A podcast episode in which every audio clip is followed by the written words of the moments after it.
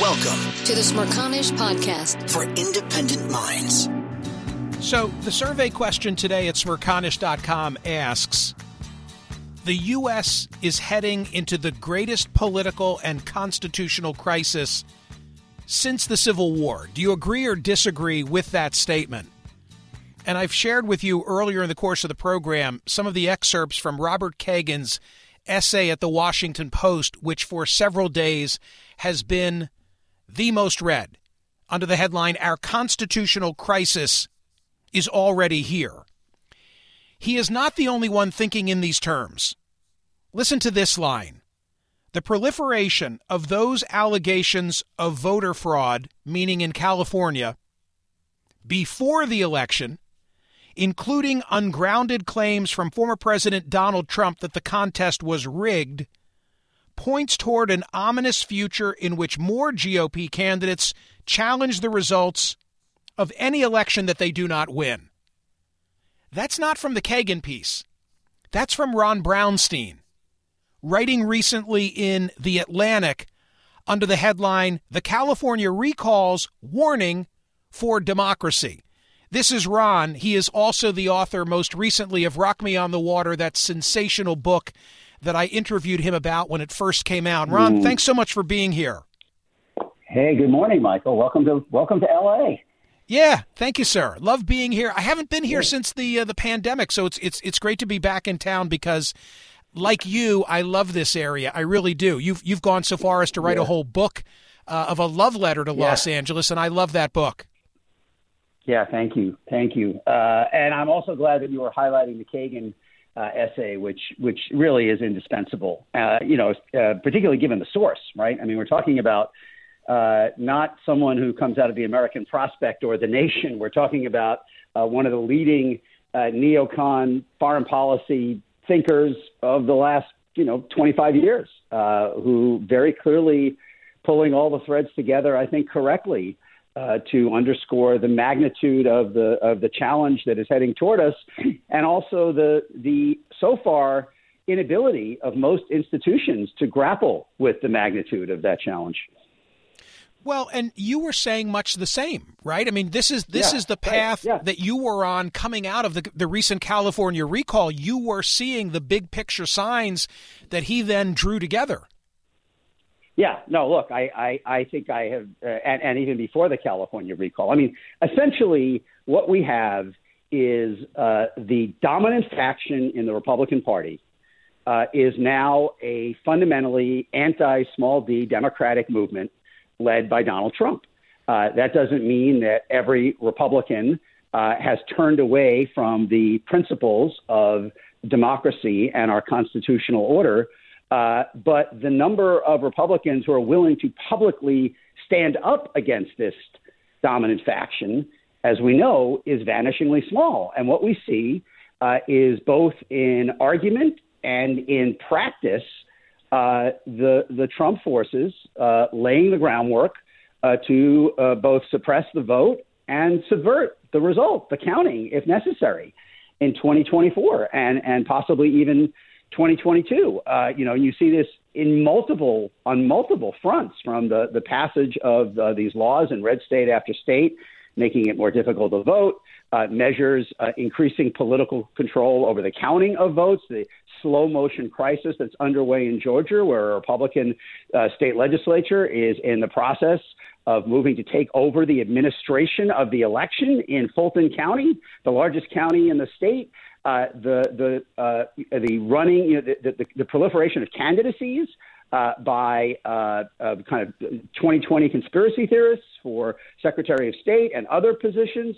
Um, in all the, the, blocking by Senate Republicans of any effort to set a national floor of voting rights or protection for election workers. I mean, just from every front you can see, as, as Rick Hasen, the, the election you know, uh, law expert at the University of California, Irvine, you know, said the other day, I mean, 2020 increasingly looks like just the rehearsal for what may be coming in 2024. And so few institutions, whether it's the media, uh, whether it's the business uh, lobbies, uh, whether it's uh, uh, even in some degree the White House, uh, is is is kind of speaking as with as much clarity as Kagan did uh, in that piece about what what we are headed for, um, because uh, you know um, we don't really have a language in American politics for the idea that one of our two major political parties is now dominated by a faction that is not in the Western small b democratic tradition. I don't believe. Ron, what could change things? You noted in the Atlantic that Gavin Newsom's victory came on the same day that Senate Democrats introduced what might be their last chance to counter the laws proliferating in Republican controlled states, making it more difficult to vote and increasing partisan influence over the counting of ballots. Do you see any prospect of, of some type of federal reform passing with divided control of the Senate and, and Democrats having a very slim margin in the House? Well, look, that is, I, you know, we're, we're obviously focused on the reconciliation bill and the, you know, Biden uh, agenda, economic agenda. But I think what you just asked is the biggest question looming in this congressional session. Um, uh, Democrats have now, I think, reached agreement among themselves. I mean, to a, you know, they, surprisingly smoothly after Joe Manchin uh, would not support the original, more expansive bill that passed the House that, that others had, had, had, criticized as too sweeping. I think you were you were among those. They, they've negotiated now a kind of scaled down, focused legislation that would create for the first time a nationwide floor of voting rights, would undo many of the uh, measures that, have, that, the red states are pursuing to make it tougher to vote, uh, and would also establish more protections over the counting and more protections for election workers. Every Democrat in the Senate uh, is now expected to support that. Uh, certainly, every Democrat in the House would support that. Um, Joe Manchin theoretically is looking for 10 Republicans uh, who would vote for it to overcome a filibuster. Uh, he is unlikely to find even one. I mean, unlikely to be any Republican willing to do that. And that's when the choice will come to a head. Uh, whether or, not uh, they are willing to create any kind of exception to the filibuster to pass a federal floor of voting rights and protections uh, for the counting of the of the election. I would point out, as as I've written before, uh, you know that in effect the standard that Manchin and Sinema have set on this that they that the Senate should only act if Republicans agree. Uh, you know, in effect means that they are giving Senate Republicans a veto over whether the federal government responds to what the Republicans are doing in the states. And that's exactly the opposite of what the Abraham Lincoln era Republican Party did uh, in the years after the Civil War, when the, when the remaining Democrats in the Congress were allies of the former Confederates who were doing everything they could to prevent uh, the freed slaves from exercising civil rights and voting rights.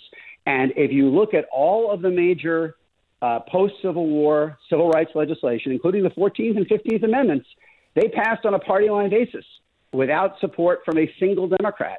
Uh, in who, who, who was in the Congress at that point, and Republicans realized that this was important enough that they had to do it on their own if necessary. And that they, you know, they passed the test, I think, of history. And ultimately, of course, they, they kind of lost the nerve for the project in the, in the 1870s and beyond uh, and allowed uh, the, the, the imposition of segregation and the rolling back of voting rights. But in that initial 15 years or so after the Civil War, they stood alone uh, to defend uh, the you know the rights of all Americans at that point to to vote.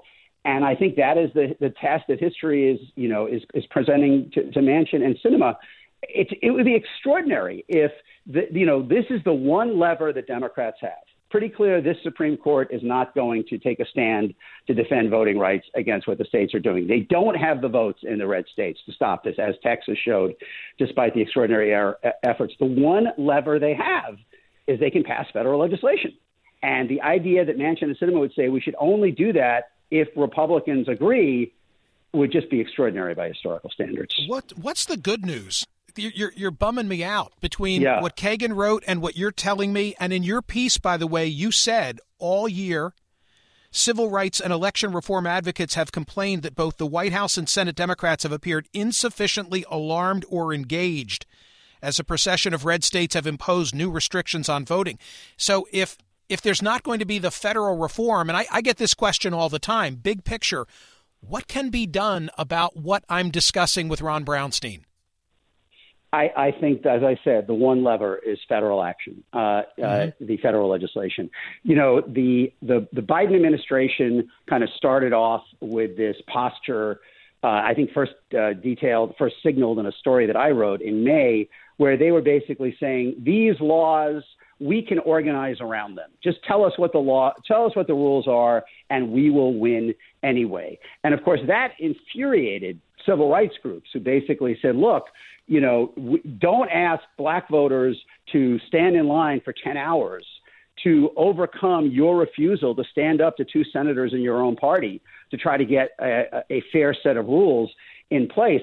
And I would say that the level of anxiety among Democrats, Michael, if you're asking me, I'm, I'm going to go in the opposite direction, could get significantly higher after the 2022 election because if Republicans win the governorship in either of Michigan, Pennsylvania, or Wisconsin, they will pass, they, the Republican controlled legislatures there, and now that Republican governor will pass laws similar to what Texas, Georgia, Iowa, Montana, and other red states have done, Arizona. And suddenly, at that point, you are looking at enough states to uh, uh, tilt the battle for 270, uh, imposing these kinds of restrictions. So, uh, you know, this is not, I, I think that the part that uh, people have to understand is that this is not just about who controls Texas or who controls Georgia or who controls Arizona.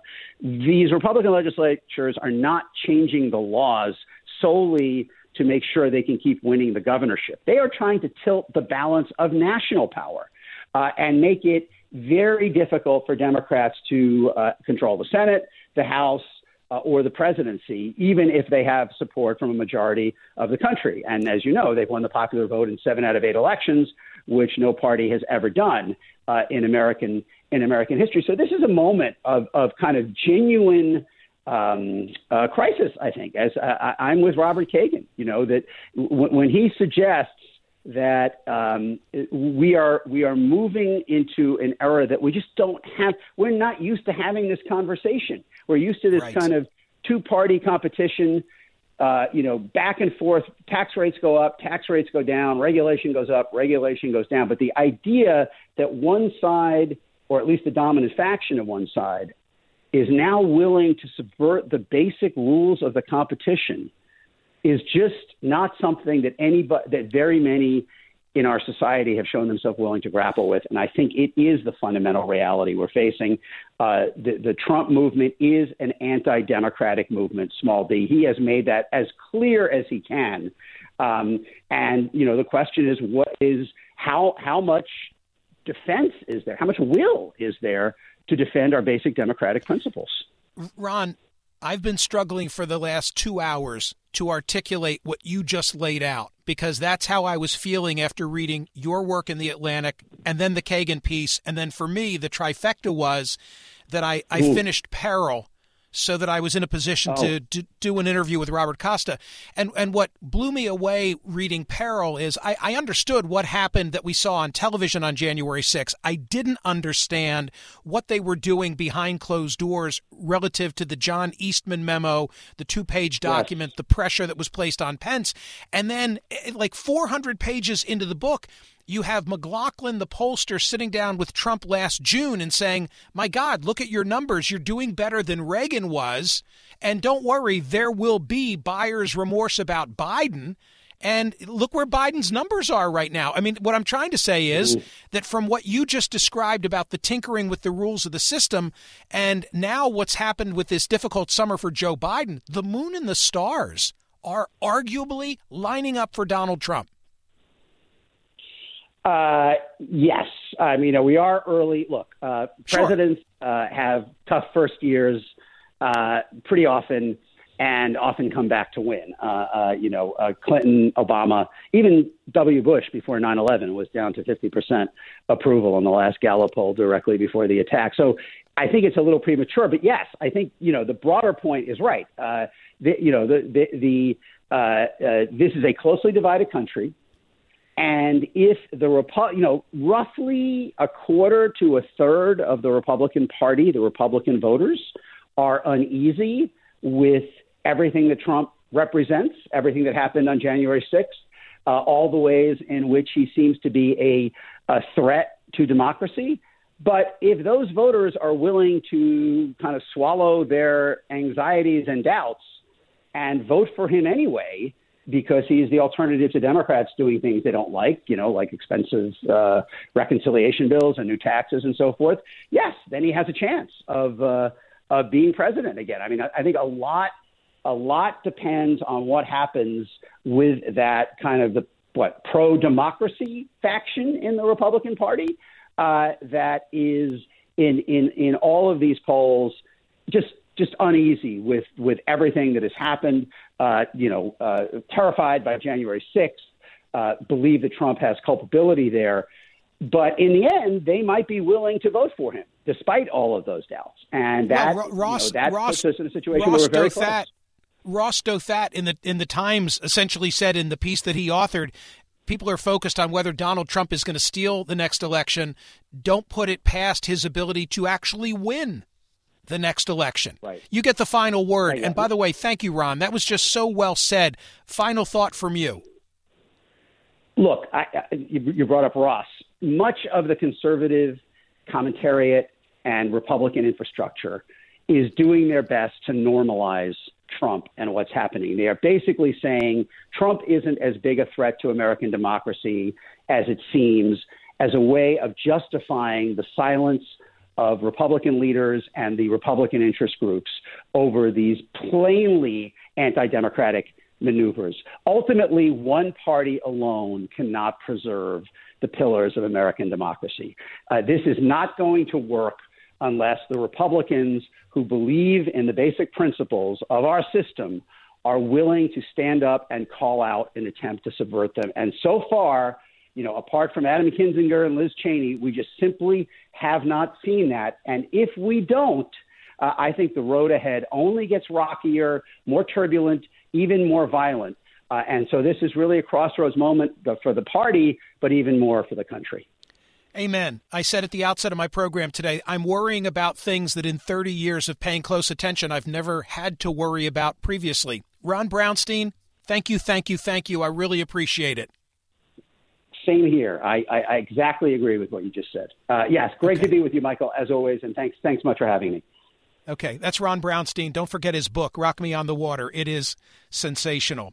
The Smerconish Podcast for independent minds. Listen to Michael Smerconish live weekdays from 9 a.m. to noon East on Sirius XM's POTUS Channel 124 or anytime on the SXM app. Connect with Michael on Facebook, Twitter, YouTube, and at smerconish.com.